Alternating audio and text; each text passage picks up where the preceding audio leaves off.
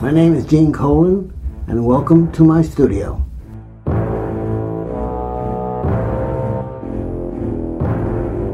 Each time I got a story, it was always uppermost in my mind as to how different can I make this one and this one and so on. And as they came in, it was, I just threw myself into it, lived another life in a sense. I tried to get into that story myself. I tried to jump into the page and try to imagine what it would be like to see it visually as an outsider.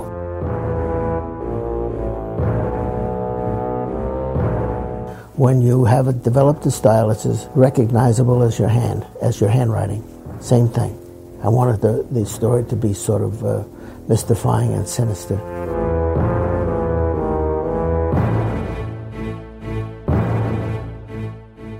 And welcome to another exciting episode of FW Presents, the random catch-all anthology podcast of the Fire and Water Podcast Network.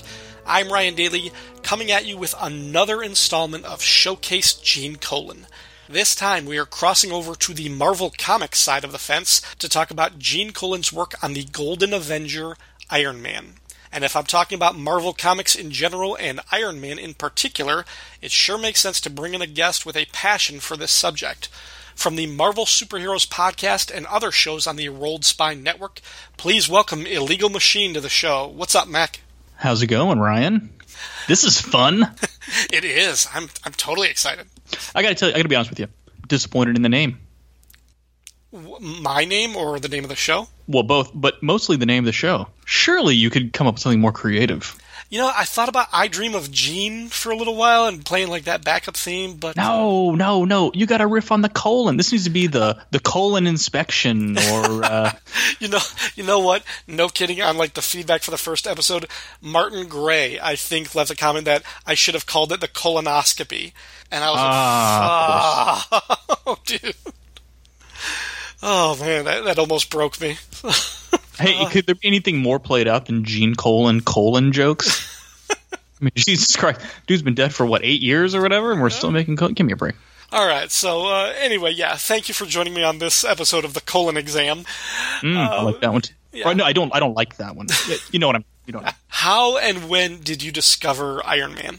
Okay, so I was um, a wee lad um, growing up in northern Arizona and we had a little comic shop there that was it was uh, sort of took a back seat as most things did in the early 90s it was probably 1992 uh, took a backseat to sports cards right? Because the sports card mania was mm-hmm.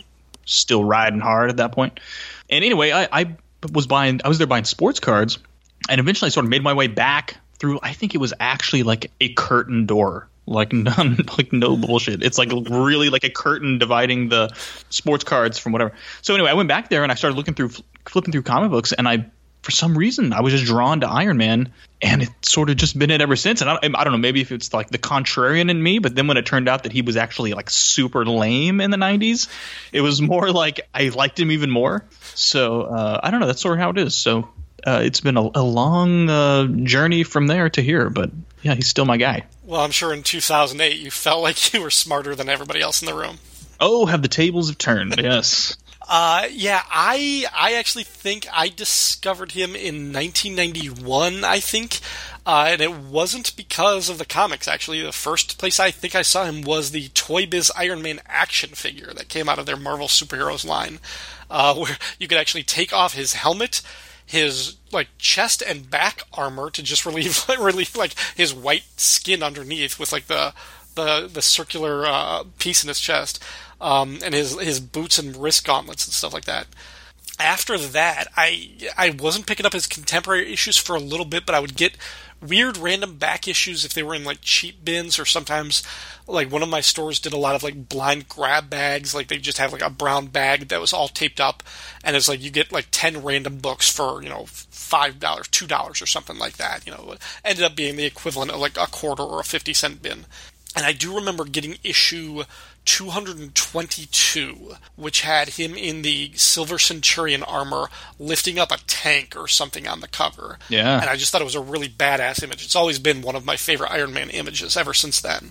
And then I do, I think I started reading the book for six months to a year right as they were introducing War Machine, when Rhodes was actually getting his own War Machine armor, like the black and gray. Len Kaminski's uh, Yep, run. Yep, yep. It's good stuff. Yep. Kaminski and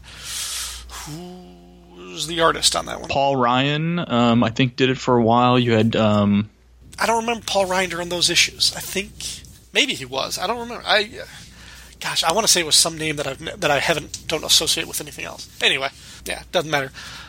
it does matter. It doesn't matter. Internet save us. All right, who the hell? drew- It was like issue 290. Who the hell was drawing it around Iron Man 290? Kevin Hopgood.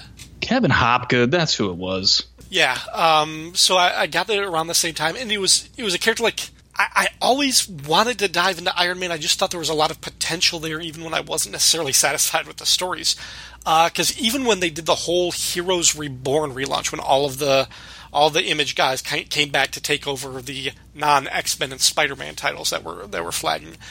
I gave Fantastic Four a shot because of Jim Lee, but it didn't really kick with me. Um, but I stayed with Iron Man for like four or five months with the Whilce Portacio art because I always really liked Whilce Portacio for some reason.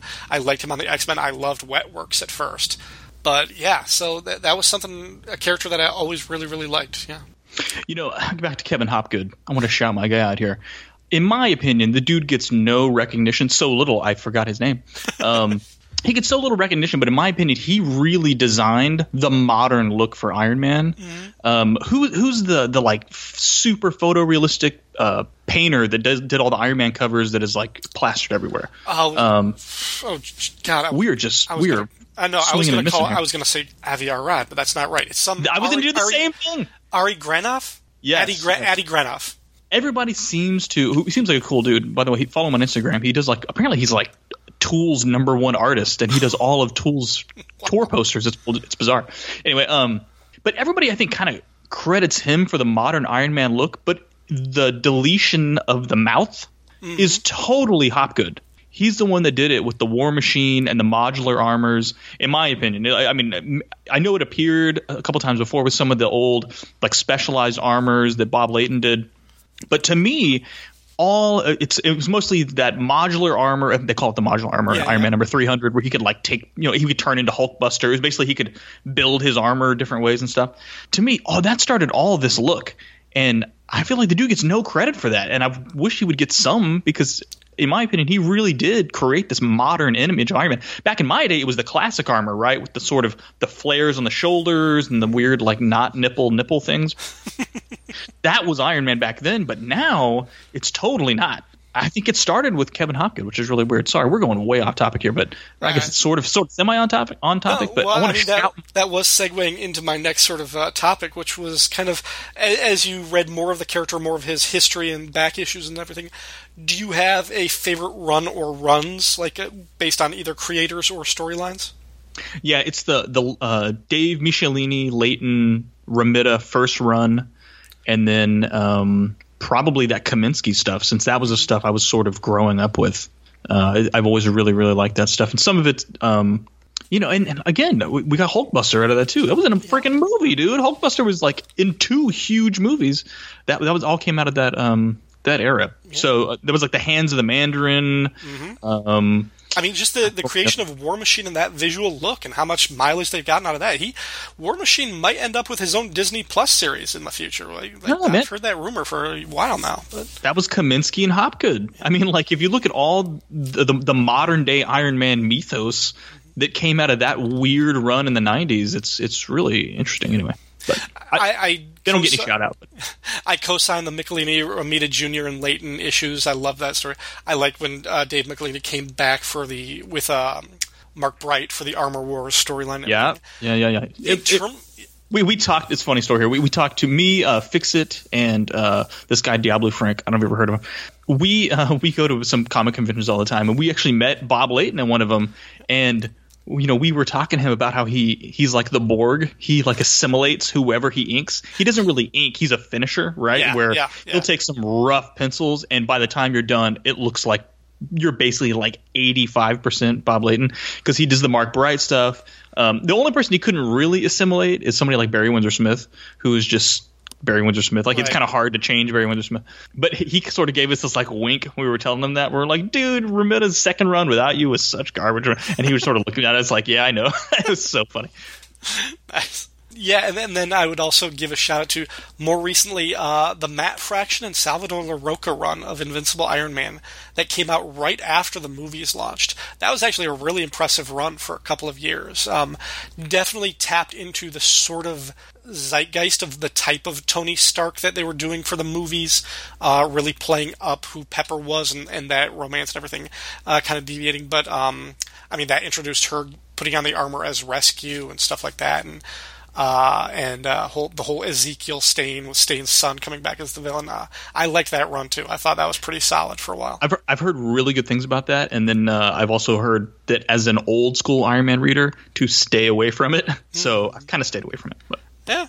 I, I mean, maybe now there enough distance has passed from it because I can't. I mean, it's been uh, ten. uh, It's been Yeah. a decade, I guess. So you know, and, and I'm not really as um, I used to be like a devout um, Marvel continuity stan, where it was like this is violating continuity. We can't do re. This was pre Heroes Reborn, where it's like you can't reboot. We can't reboot. And then anyway, so I there's this guy I don't know if you've heard of him, J- uh, Joe Quesada, and I sort of got into a big internet hubbaloo with Joe Quesada because, and it all started. I don't know if I've ever told the story on any podcast. Anyway, it all started when Marvel Comics back in the freaking late '90s, early 2000s, they literally had like a comments section on their website.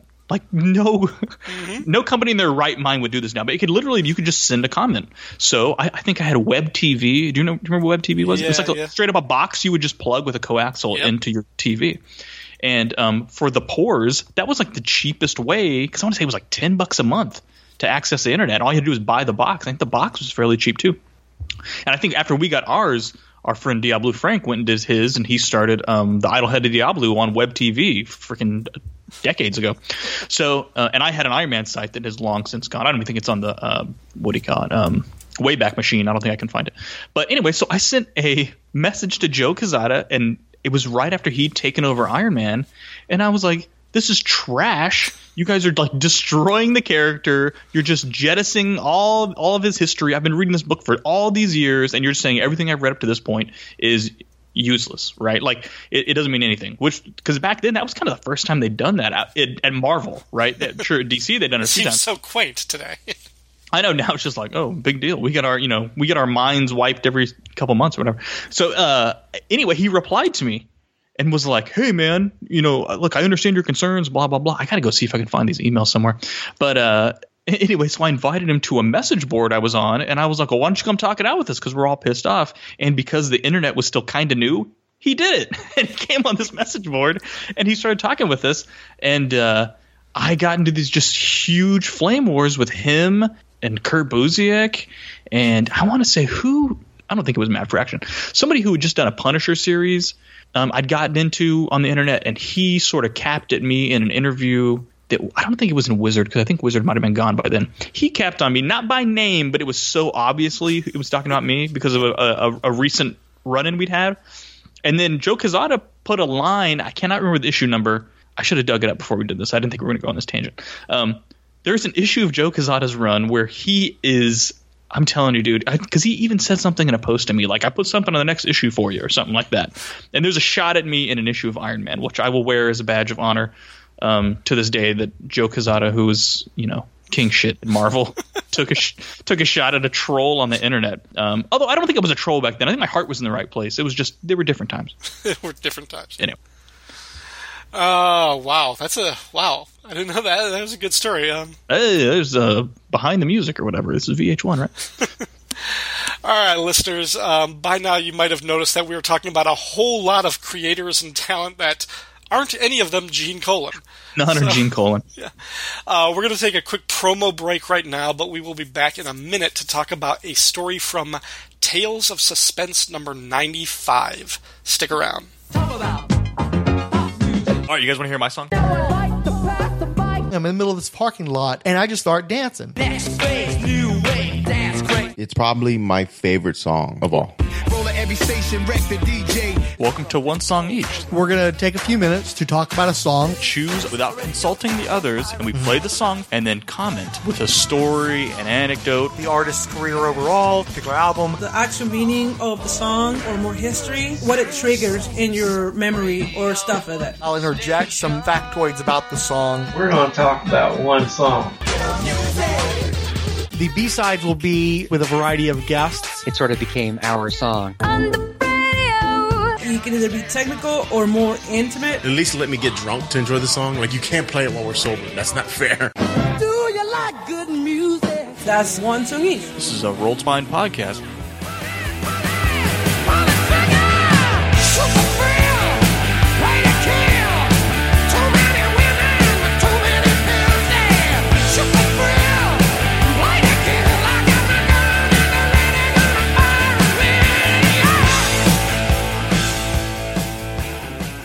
Tales of Suspense 95 has a cover date of November 1967, but according to Mike's Amazing World of Comics, the actual on sale date was August 1st, 67. The price tag for this issue was a staggering 12 cents. At the time this comic was published, Tales of Suspense was a split comic with Iron Man taking up half the issue and Captain America the other half. The two characters alternated covers, but luckily for us, this month was an Iron Man cover. Drawn by Gene Colan with Frank Giacoia inks, the cover shows Iron Man about to engage in what looks like a dance off with the Grey Gargoyle. In the background, you see the gargoyle has already touched a bespectacled man, turning him into stone. Mac, what do you think of this cover? Uh, as with all the Iron Man covers for Tales of Suspense, I think they all look great. I think all he's got. I think he always had the better covers between whenever and because when he and Captain, I don't know if it did it alternate every other issue. Was an Iron Man and a Cap, an Iron Man Cap? Uh, for a, for a while, at least by this time, yeah. But no offense to Jack Kirby because he is Jack Kirby. I think Gene did a better job on Tales of Suspense with these covers, but that's just my opinion.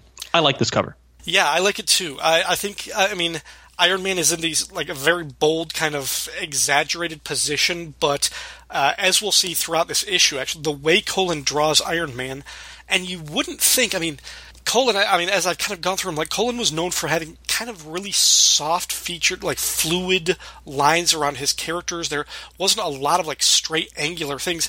You think that would be the opposite of what you would expect from Iron Man, especially with the modern version of the Iron Man that we were kind of talking about with the the way the um, Hopgood and, and Kaminski, or not Hopgood and Kaminski, Hopgood and Lady like uh, someone like an Adi Granov kind of designed it with these like harsh, you know, features. But Iron Man is like just very soft in here, but the way Colan draws it, his hands look a little bit over exaggerated and big, and his feet look a little bit too big, and the shoulders. But in a way that I think it kind of works for a character that is supposed to have some kind of robotic resemblance. So something about it, I just think it works. Yeah, G- Gene does a really good. It's a different take on Iron Man that we're kind of what we're used to, especially when you look compared to like the late and stuff, where it's mm-hmm. like everything has been polished, you know, for 10,000 hours. There's just sparkles and lens flares coming off of the armor everywhere. And Gene does none of that. But I don't know, really, with the name Iron Man, I, in a lot of ways, the you know, it's not Chrome Man, it's Iron Man. It kind of works with when you kind of think of it that way because you're right. Gene is very soft pencils, not a lot of like sparkles everywhere. So, but I don't know. I'm, I'm just so used to his Iron Man. I, I love it. Actually, his position, he almost looks like he's a discus thrower, and that the thing at his hip is like a discus that he's going to pick Yeah, up and like, chuck. like he just tossed one and that's the other one. All right, let's get into the story. If a Man Be Stone is written and edited by Smilin' Stan Lee and drawn by Genial Gene Colan, with inks by Frank Giacoia and letters by Gaspar Saladino, who is credited as L.P. Gregory. Tony Stark arrives at his Stark Enterprises factory to find security on high alert.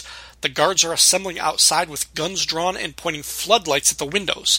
The head of security tells him that some mysterious intruder entered the factory, slipping past security and knocking one of the guards out with a pen shaped gas gun. Tony doesn't want any of his projects to fall into the wrong hands, which makes some sense. So he leads a team into the factory as himself, Tony Stark, which makes less sense than sneaking away and putting on his Iron Man suit. Tony and his men search the factory and eventually find the intruder just chilling in the office. It is Special Agent Jasper Sitwell of S.H.I.E.L.D. He tells Tony that Nick Fury assigned him to the factory to keep an eye on things, specifically regarding Iron Man and the S.H.I.E.L.D. tech that Stark is developing. You can imagine how much Tony likes that idea, but he tolerates Sitwell's presence. Elsewhere, the Grey Gargoyle escapes from prison because he can fly? Really? The prison guards seem like they knew this and just didn't think of any kind of deterrence. Was the gargoyle on the honor system to not escape? At his hideout, the Grey Gargoyle's alias, Paul Duvall, reads about the latest Stark weapon, which could make him powerful enough to defeat Thor and claim his mighty hammer. That would make Grey Gargoyle immortal, I guess. So Duvall uses his magic potion to turn back into the Grey Gargoyle. He goes to the Stark Enterprises factory and jumps over the fence, turning two guards into stone in the process. Inside, Agent Sitwell attempts to shame Tony into changing his playboy lifestyle, while Tony checks his urge to kick him off his property, when suddenly the alarm goes off. Sitwell leaves to check it out, giving Tony enough time to change into Iron Man. Sitwell finds Grey Gargoyle and tries to knock him out with the same pen like gas gun he used on the guard. It has no effect on the gargoyle. Otherwise, this book would be called The Invincible Jasper Sitwell. Iron Man saves Sitwell by blasting Grey Gargoyle with his repulsors, but they don't stop him for long. Gargoyle picks up debris, turning it to stone, and hurls it at Iron Man. The Golden Avenger tries to knock him out with one massive punch, but it's not strong enough, and his hand begins turning to stone upon contact. Sitwell runs outside to radio Shield for backup, but they don't respond. Iron Man tries to take Gargoyle out with his boot jets, but they don't phase him, and the baddie gets his hands on Iron Man, turning his entire suit to solid stone. The Gargoyle carries the stonified, whatever, Iron Man up to the roof. Down below, Sitwell looks up just in time to see Grey Gargoyle throw Iron Man from the roof. And this story is to be continued. All right, Mac, what did you think? Um, I thought it was definitely one part of two. it was. You know what? It was funny when you when you reached out to me about this issue. I thought for sure I had this issue. And the reason I thought for sure I had this issue is because I have part two. I never got part one. so when I realized this, I bought part. I bought this issue. I actually went on to the eBay and purchased Tales of Suspense number five, 95. So now I have 95 and 96. Nice. How about that? Thank you for helping me complete this story. Um, And uh, by the way, like as I I kind of mentioned this in one of the previous episodes about this, like I, I unfortunately I, I'm not going to be going through this series of Gene Colan spotlights, picking necessarily the best. Uh, like I don't know what would be considered his best issue of Iron Man, and whatever it is, I'm sure is pretty expensive. I picked this one because I found it in a bin for a cheap price that I could afford, and so it was just one way to spotlight his work on the series without necessarily being the definitive Iron Man story. Oh no, for sure I get that. Well, I mean, he drew Iron Man number one. That would probably be. Although I think that was the only issue he drew when it went from when he rolled off of Tales of Suspense and into his own series. I think Gene only did Iron Man number one, but that a little pricey.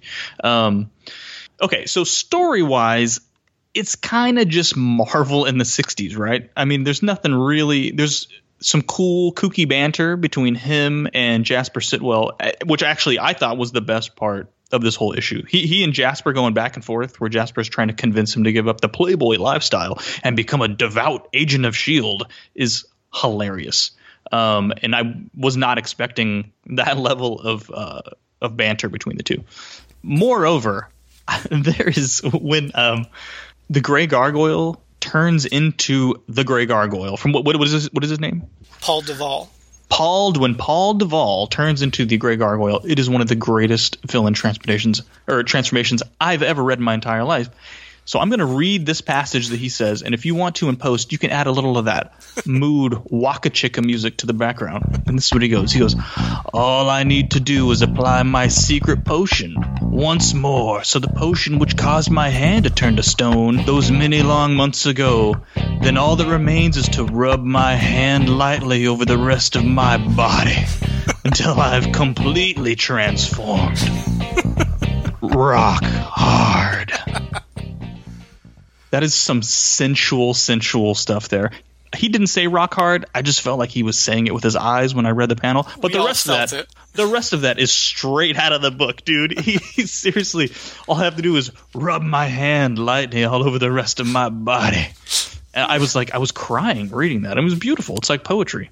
Did you ever watch The State, the MTV sketch comedy show? Of course, I watched The State. Of course, I did. Do you remember Barry and Levon? Of course, of course, man. We're children of the '90s. Of course, I do. Two hundred and forty-eight dollars Oh, worth yeah. of pudding. Oh yeah, yeah. Uh, that's what I'm. That's Nobody is. Is anybody going to get that? That is listening to this? Uh, we'll see. Okay. Well, Google it. Google it, kids. I'll You'll find out in the comments section. Uh, yeah, and and I gotta say, like I I've always thought Grey Gargoyle was a cool villain. I don't necessarily know why, but in particular, I like. I, I think something about him. Well, the fact that he's a gargoyle, and even though the face is just kind of like it looks like a human wearing a, a bandito mask of all things, it, he looks like a normal human, but he's got like the weird stripy uh, like socks and gloves and the cape, but the gargoyle nature, the stone effect, something about him feels very gothic to me. And I think that's perfect for Gene Colan and his style. So I really, really like the way Colan draws him. Um, everything from like, I mean, his usual heavy effects, uh, heavy shadows and, and lines and everything. I think he just does a, a really good job with uh, with the Grey Gargoyle, especially in that transformation scene. And on the top of page, uh, was that five? Yeah, he does a great job too in the fight scenes because you know as he's touching things they're turning to stone. So like iron man shoots a repulsor blast at him and he like turns it to stone and then hits him back with it. Or like when sitwell shoots him with the gas pin and gargoyle turns it to stone and then throws it at him like a little missile or dart. Yeah. i mean stuff like that's cool. But i will say grey gargoyle is one of these dudes who i just have no idea how his powers actually work like it's him it's midas who's another iron man villain who pops up and all that stuff and mm-hmm. absorbing man like i, I just can't tell like what when does your power work and when doesn't it work like I mean, you can't shake people's hands. Can, can you like eat food? How do you eat food without, you know what I mean? Like it's so bizarre. This such, but anyway, it's comic books. Turn your brain off. exactly. But I I mean, if you can turn stuff to stone, dude, you're going to be basically invincible. I mean, like, or you're going to starve to death. Like I don't know which one it is, but anyway. I, I mean, in terms of like story beats, uh, first of all, it is a little bit weird that Tony Stark leads the security team inside instead of getting Iron Man when there's an intruder, like possibly stealing Stark technology in there. But I do kind of like that because it shows that Tony, on his own, is a man of action, and even if he didn't have a superpower, he would be a take charge type of guy, and and and might even have a kind of a, a sort of innate heroism about him, which is not the type of Tony you might necessarily think of if you just think about, you know, his origin story and the movie and everything like that. But I think at this point, in, at least in his career, we know enough about Tony that armor or not, he's going to do what he can to save the day. Yeah, and, and it helps drive home the point that Sitwell's making, where he's just saying Nick's noticed that either you or to- you or Iron Man are not here all the time, so someone's got to be. And it's like like this time where Iron Man's nowhere to be found. He's like, oh shit, no, yeah, he's right. Speaking of Sitwell, like this, I mean, this is completely different than the MCU version, but even though, I mean, it's it's not a direct comparison, but I couldn't help but think of Clark Gregg's agent Coulson uh, when I was reading this Jasper Sitwell, and I wonder why they, if they ever considered making him that character uh, when they were writing the movie, or, or yeah, he's not quite that uptight Boy Scout. Clark Gregg definitely has brings more of the sardonic quality to him, but. Yeah, I think there are a lot of guys like that in the MCU where they obviously just took a name and slapped them on a different character, or, or there's some kind of amalgam of a few hmm. other characters. You know what I mean? And they just needed, hey, we need a Shield agent. Let's just grab a name, or you know. But yeah, I think he would have been great as just Jasper Sitwell. It would have been, it would have been fine. But I also like, I mean, Sitwell, you know, he's got the, the cropped, I mean, is this is, you know, in the, the 60s and everything, but he's got like the, the close, like the crew cut, you know, the, the tight eyeglasses and everything like that. He's got a bow tie.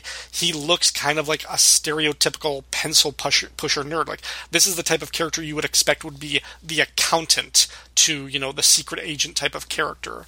Um, and he's definitely, you know, he's he's trying to argue that Tony should give up being a freewheeling millionaire who, you know, drives fast cars and has sex with ladies and everything. It's like, why, like, why would we want him to do that? Like, why would he, we want Tony Stark to be more like you? But at the same time, Jasper Sitwell, when he doesn't know that Tony is Iron Man, he is quick to throw himself in the way of danger. He goes after Grey Gargoyle first. He tries to knock him out by himself. He's completely ineffectual in this point, but it's not for lack of trying. It's not for any kind of cowardice. So I like that they gave Sitwell that type of characterization. Yeah, they let him like legit get the first crack at Gargoyle. Like, and and it wasn't like a he ran up and got slapped. I mean, he he dodged a few shots before he finally uh, was turned to stone, which was I thought was kind of cool. Yeah, but yeah, like other other little things about like the art. Um, right on page two in the bottom when uh, when Tony is running into the office with the, like uh, nobody ran like they did in Gene Colan pictures, like the way like capes or suit jackets or things are they're always fluttering outwards, they're always billowing when people are running, and like the way he drew like a front forward and everything uh, like kind of like lifting up so you see the bottom of the shoe. There's just like if you took away everything else in that page, it just showed me that Tony Stark running that way. I would say that was a Gene Colan drawing, just because of the composition of how the character looks when he's running. Yeah, you're right. So from panel two to three on that page, one where he's running to his left, mm-hmm. and his coat his coat is blowing to the left, and and then the next panel he's running towards you, so his you know you kind of see it more symmetrical on both sides of his body. I mean, little stuff like that. I feel those are details that people just yeah. like. Let's put some more hatching on it, but it's not really doesn't really make any sense. Whereas this, he's he's really paying attention to. This guy is running to his left, so his coat's going to flap to the right. You know what I mean? And and stuff like that. That I think you're right. It kind of gets lost. That he's really really good at. Yeah. That and he work he works cloth like nobody's business, so that yeah. it helps too. I don't believe flight is in the Grey Gargoyles uh, power set. I don't I don't know if that has ever come up anywhere else.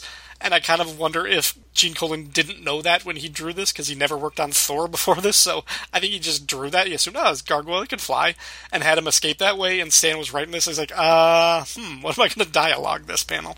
Yeah, that was interesting. And really, the whole concept of the fact that he's trying to steal from Tony Stark, not to kill Iron Man, but to kill Thor, yeah. is sort of like the whole. This is the plot of a Thor comic, not an Iron Man comic. Like, it's really strange. And I thought about it, I was like, wait, wait, wait, he's stealing this to go after. Because th-? I was like, okay, I was reading that panel where he's like, I need to be immortal so the Grey Gargoyle can never die. And he's like, I need to steal Mjolnir. And I'm like, wait, what? Did I grab a Tales to Astonish issue? Did I grab, like, wh- where is this coming from? It was okay, but I guess if that's his deal, that's his deal. So it's like very much a Silver Age plan where it's like I need to steal the ultimate weather device so I can defeat the superhero. It's like, wait a minute, if you stop your plan one step earlier, you've actually done a pretty great success story there. I'm okay, so I'm a car guy, so I geeked out with a couple of cars in here. First page, that is a um, really, really good rendering of a 1960s Jaguar E-Type. I mean, that it's like spot on. That is nice that is a Jaguar E-Type grill and everything. Uh, he didn't draw some like rando, like sort of Aston Martin, sort of Corvette looking thing. That is a Jaguar E-Type. You can, you can Google 1967 Jaguar E-Type, and that's exactly what uh, a convertible. That's exactly what he drew. Very cool. So then a couple pages later, there's a dump truck. I swear to you, that's a Dodge D200. I don't think they made Dodge D200 dump trucks, so I could be wrong but the front of a Dodge D, D100 and D200 from the early 60s have this weird, they kind of almost look like uh, a spider. They're like spider eyes. They got two big headlights and one headlight centered underneath them. It's a super unique look. Um, so as soon as I saw that, I was like, oh shit, that's an early 60s Dodge. But I, I don't know if they ever made uh, dump truck versions of them. So for all I know, Peterbilt or Mack made some sort of variation that looked like that too. But to me, that looked like a Dodge D200, so I freaked out. Because even the girl looks like a Dodge D200. Again, nobody cares about this listening right now, but I noticed it, so whatever, it's a thing. I mean, um, if it's if it's showing that he was actually putting that level of detail and that thought into like studying that, then I'm I'm even more so impressed. Yeah, I mean, I, I, guess this was the late '62, so they were driving around. So maybe it's not as spectacular. It is like if somebody in 2020 picked a 1962 Dodge T- D200 to draw, I would really be freaking out. So I guess it's period correct. It's not that big a deal. But I don't know. I, I just noticed. I think it's super cool. Yeah. Uh, all right. Uh, before we wrap it up, one of the questions that I'm going to have for all of these features if you could take one page of original art from this story, what page would you want and why? Excellent question. Give me one second to mull this over. I mean, now it's that not... I know how now that I know how impressive that car is on page one. I mean, I, knew that you were a car guy, but that's pretty. Google it, dude. Google a 1967 Jaguar E-Type. You're like, holy hell, he hit that like spot on. Um, yeah, so it probably would be paid that splash page on page one.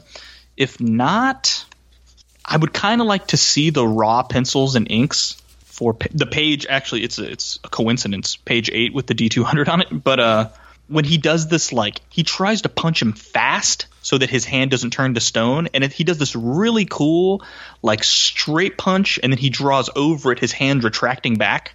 It's the it's on the there's a middle three panel. yep, it's the yep, middle yep, panel where he's trying to like pop him real fast, and I wouldn't even know how to draw that statically. Like, uh, how would you even convey that in a single page, but it, or in a, in a single panel? But he does this cool, like it's like he's jabbing. Like you can tell that's a jab, not like a haymaker, right? And so I just love that panel, that little pop.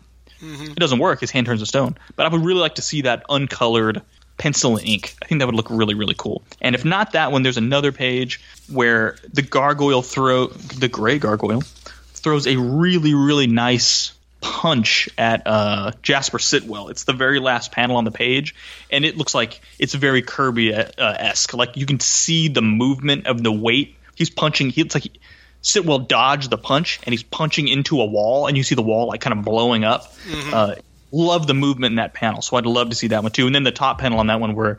Uh, Grey Gargoyle's breaking through a wall, a steel wall or whatever, into the room they're in. Yeah. Um, I think that would be a really cool page to see too.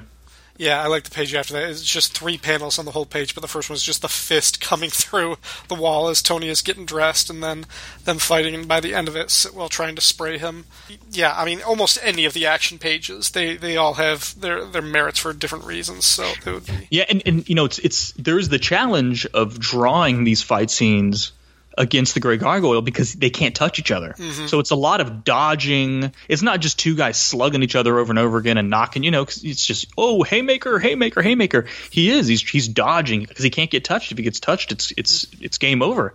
So he, there's lots of dodging and he's swinging and missing and smashing walls. And then, like I said, that the jab he tried to throw at him. Lots of really interesting um, choreography in in this fight scene. I also I like the page earlier when it's just at the end of his his very sensual transformation as you described it. Uh, just like the the transformation with the gargoyle in that top right panel, just sort of like looking out across over the city from the window. Uh, and then we see him in action. I mean, it doesn't have Iron Man in the page, but just as a as a villain spread, I, I like that page too. So maybe that one. Very very Daredevil Batman esque. Yeah, hard to hard to decide for this one because there's just every page is really really good, but uh, that's that's a that's not a bad problem to have, especially given that it's a hypothetical since I don't have access to any of these original pages. But um, So so can I confess something? absolutely, I don't think uh is it Frank Giacoia? Frank Giacoia, right? yeah, yeah. I don't think he's a great inker on Gene Colan. I think it's pretty good, but it's to, in my opinion, this is not Gene's best stuff. Even within this Iron Man run, um, I don't think it's his best stuff. Although he, I believe he did ink him the majority of the time. So I don't know. Do you have like an essential around? You can flip back to another issue. I don't have it with me right Oh, now. you gotta bring up some Marvel Unlimited, bro. I've got Marvel Unlimited with me. So if you go to Iron Man, uh, Tales of Suspense, issue number eighty-one. So this issue is inked by Gary Michaels, who is um, let me see what's Michaels, his. is that a pseudonym? It's a pseudonym. It's a pseudonym. Hold on, now I've lost myself in my notes. Good lord, Jack Abel Okay. is the inker. Pseudonym Gary Michaels. To me, like I would take any page out of like I just happen to have issue eighty-one on hand when I was flipping through it, um, and I think he inked him for maybe ten issues or so. But to me, this stuff looks incredible. The very first splash page of issue 81, and I know we're not talking about this issue, and I apologize. no, that's fine. But to me, this looks more like I remember Gene Colan, like really, so, almost like noir, right? It's just got a different vibe to it than these more superhero esque uh, Iron Man issues, which I think a lot of it has to do with the inking of uh, Frank Giacoia. Uh, it's not bad. I'm not saying any of it's bad. I'm just saying this is the this stuff is super super nice. So if you know what anybody wants, this reminds me of, and I I bet when Colan first came back to Marvel, he was working on the Submariner strip when it was split with the Hulk in Tales to Astonish.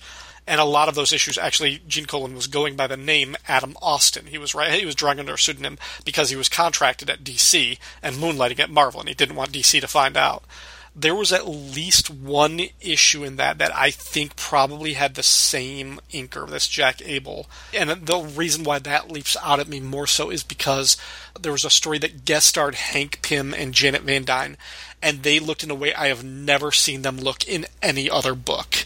Like, and and but it really reminds me of what Tony looks like in this in this uh, in that first splash page from '81. So I would bet that that was probably Jack Abel inking uh, Gene Colan on that issue of Tales to Astonish too. What is Home Dude's name? That was uh, he played Tony's father, and he was preacher. What is that dude's name? The British guy. Oh, uh, John Slattery was the older uh, Howard Stark. Yeah, the young yeah, Howard yep, Stark yep. was. What is his name? We keep spacing out on this podcast. I know. Are you thinking that that's yeah? I well, are you Tell me that doesn't look like his Howard Stark. It does actually. It looks a lot like his Howard Stark. All right, now this is gonna bother me. Why the hell can I not? Dominic Cooper. Yeah, he looks exactly like Dominic Cooper on that. Uh, his Howard Stark on that. It does, yeah. it looks a lot like him. Anyway, I really like that. I don't know if it kind of has like a a Wally Wood kind of Curt Swanish vibe to it or something, but I, I just I was flipping through some of these issues to kind of refresh my my Gene Colan. Uh, I think it, like there's definitely. I think some of the pencils around like the edges of the head look a little bit thinner than what I usually associate with uh, with Colan and everything. Um, like there's there's definitely a shadowing, but it doesn't feel as deep and, and kind of intrusive. So anyway, I think it really works for for Titanium Man too. Titanium Man's in this issue just because of the the big glowing eyes. He's kind of got this old school pulp like noir look to him. yeah, Um, and I think it really works with him. But anyway, that's Gene's my guy, so I'm not going to say anything about Gene. But anyway, Yeah. he took over for Don Heck. How can I not love him for that? Just kidding. shout shout out Don Heck, also my guy. Don Heck did a lot of good stuff. I don't, I don't, yeah, I, yeah, I, don't- I don't want to say more. He he wasn't necessarily the most exciting artist, but uh, he he did. He was a good, yeah. So since this is episode three of your uh, Colan cast, uh, have you read this anecdote on, on Gene Colan's Wikipedia page about Stan him and Stanley? Uh, I Can I be the first to read it on your podcast? Because it's, it's it's great. Okay, it says Stan. This is a quote from Gene. Stan asked me to come over and work with him. I don't remember how, but I do remember that we made a connection. And he asked me, "How about coming over?" And so my answer was, I think it was at his house. Uh, I had some work to deliver late one night, and it was wintertime, and went over and delivered it. And he asked me to come over to Marvel, and I said, "Well, uh, what's the inducement? Why should I leave DC and come work with you unless there's a little something in it for me to do that? Uh, I'm not just going to leave them, DC." He said, "Well, if you're looking for money, there's no point to it." And and I said, "What do you mean?" He said, "Simply because sooner or later they're going to have to fire you, and you'll have to come work over here because there's only two comic book companies, right?" Uh, and he said, "I laughed and I smiled, and I said, Stan, I think I have to go." And I shook his hand, and I said, "That's okay. I'll just stay where I am." He said the next day he got a phone call from Stan, and he said, uh, "Because I asked for money, he gave it to me. He tried to bluff me, and then I came over to Marvel, and so that's how he left DC and went to Marvel. He just called Stan's bluff and then got paid, which I thought was hilarious, dude. Freaking Stan! Of course, Stan would work that, right?" of course. But he's also not wrong. If you got fired from DC, where the hell else were you going to go, dude? So Sure, yeah, yeah, yeah. Gosh, yeah. So, uh, this is only part of a story, so we're not getting the whole thing. But just within these pages, um, in terms of story and plot, I like the I I like you. I really like the scenes between Tony and Sitwell of them just playing off of each other as two opposite types. I like the action. I think Grey Gargoyle is a cool little foil for Iron Man. I think that it looks great. It feels great. And and if readers want to know what happens next and how the stoned Iron Man gets saved, uh, you'll have to check out issue 96. Before we sign off, uh, I did just kind of want to ask you. You talked about how much you liked Iron Man before he was cool. Now that, for as far as we know, the story of Tony Stark and Iron Man is concluded in the Marvel Cinematic Universe, how do you think that journey went? uh, I think it was for me as a longtime Iron Man fan. Part of me was thrilled with it, and part of me sort of has this, but it's kind of just the when you're dealing in film, you know, and not TV or something like that, you sort of have to settle. But really, you know, we only got the three Iron Man movies, mm-hmm. and really, you know, I'm sure he was probably the star of Civil War, which was a Captain America movie, and he was kind of the star of you know the Avengers movies. That's great, but you didn't really get to tell any Iron Man stories. Like, did in Iron Man 2 they touched on it? Did we really get the demon in a bottle we were looking for? Not really. We didn't really get a Mandarin story. Did he appear in Iron Man 3? Yeah. What, I think that the movie would have been much better if that was the main villain um, instead of going with the extremists and instead of having the okey doke fake out with Mandarin. Mm-hmm. But w- we're just we're never going to get it. Like, but without Robert Downey Jr., I don't want to do it either. So, and I feel the same with Captain America. I, I mentioned this in a million podcasts. I think that you know we got some great Captain America movies, great Captain America movies. But man, how would how would we not have loved to have seen the second round with Red Skull Mhm. or any of the other Captain America stories that have been so great through the years. We, you know, the Man Without a Country or something like. You know, we've never got any of this stuff really. We kind of got a pseudo version of it. We get the pseudo nomad kinda. You know what I mean? But so much of it was part of being the shared universe. In a lot of ways, we just we didn't get that stuff that I really really wanted. But to me, that's being a little greedy. Uh, so I kind of take a step back and I just kind of enjoy it. And uh, you know, I, I love it. I thought it was great stuff. Uh, Robert Downey Jr. is he's amazing. I, I mean, his take on that character is is going to trump anybody's. You know what I mean? But, but you know, when I was growing up, it was Michael Keaton's Batman. It was oh, always about mm-hmm. Michael Keaton. Michael Keaton's my Batman. Mi- Michael Keaton is still my Batman, by the way.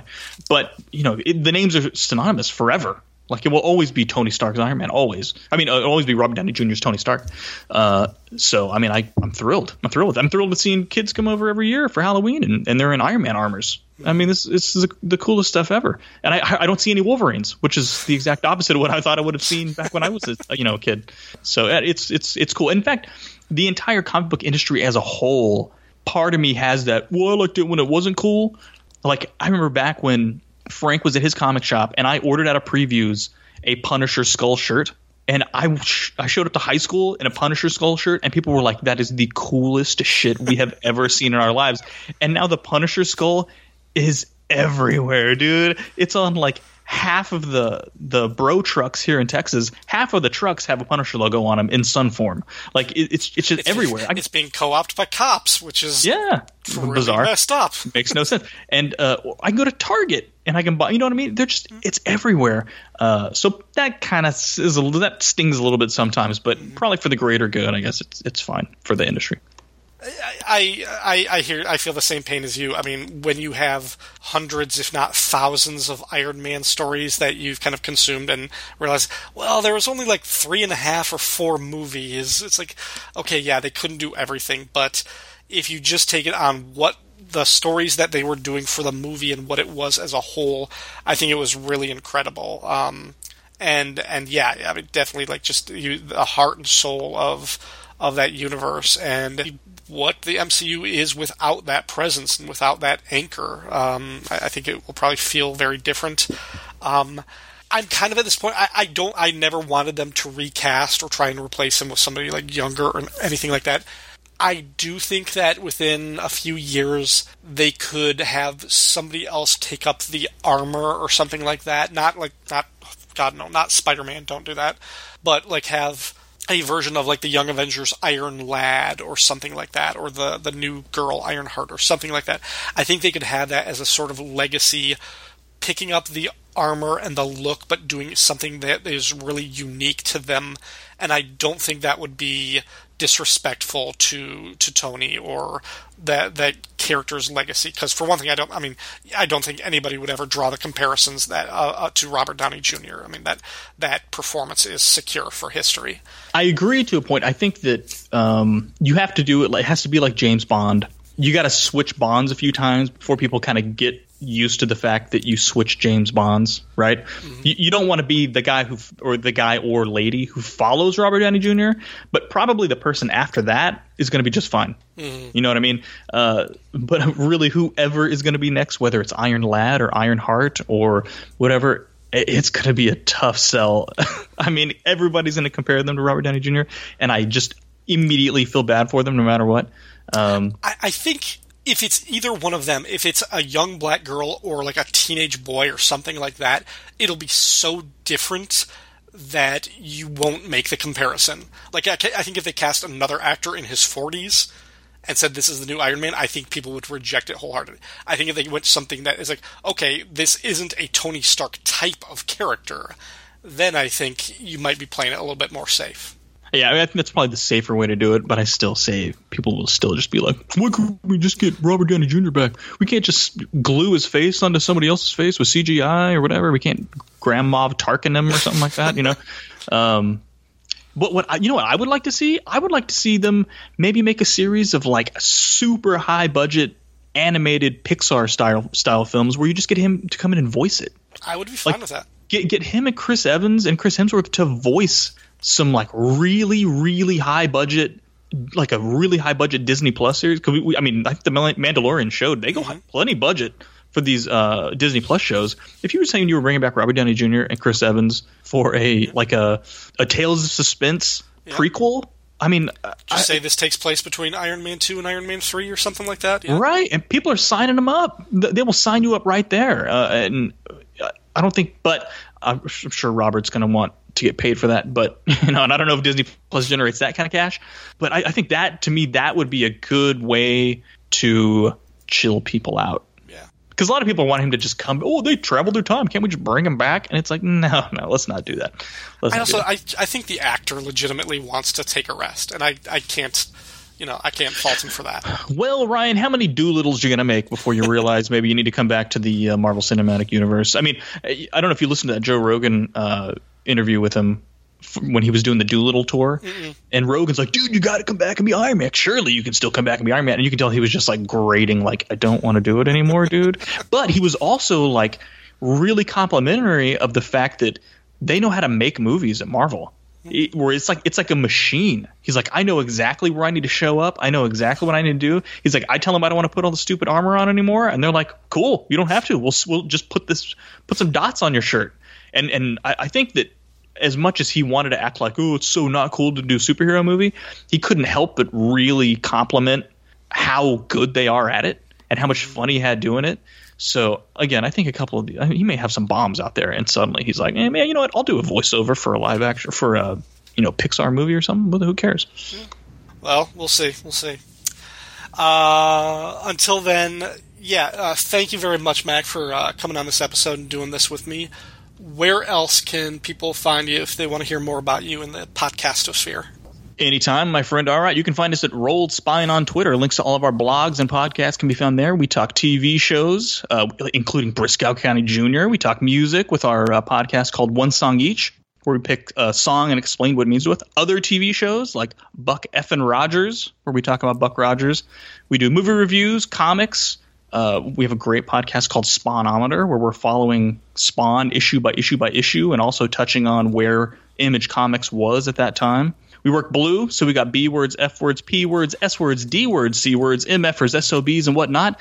We take words you don't even think would you would be offended by, and we somehow make them offensive. Um, it's uncomfortable and frankly bizarre, uh, interjecting of political and social commentary. We got the mar- market covered on it. It's content you can't find anywhere else, my friends. So please come tune in and listen. Thank you very much for coming on the show and helping me talk about one of my favorite characters by one of my favorite creators. Listeners, thank you for tuning in as well. If you liked our discussion, please support the show on social media by liking or favoriting the posts on Facebook and Twitter. You can also leave a comment on the episode post at fireandwaterpodcast.com.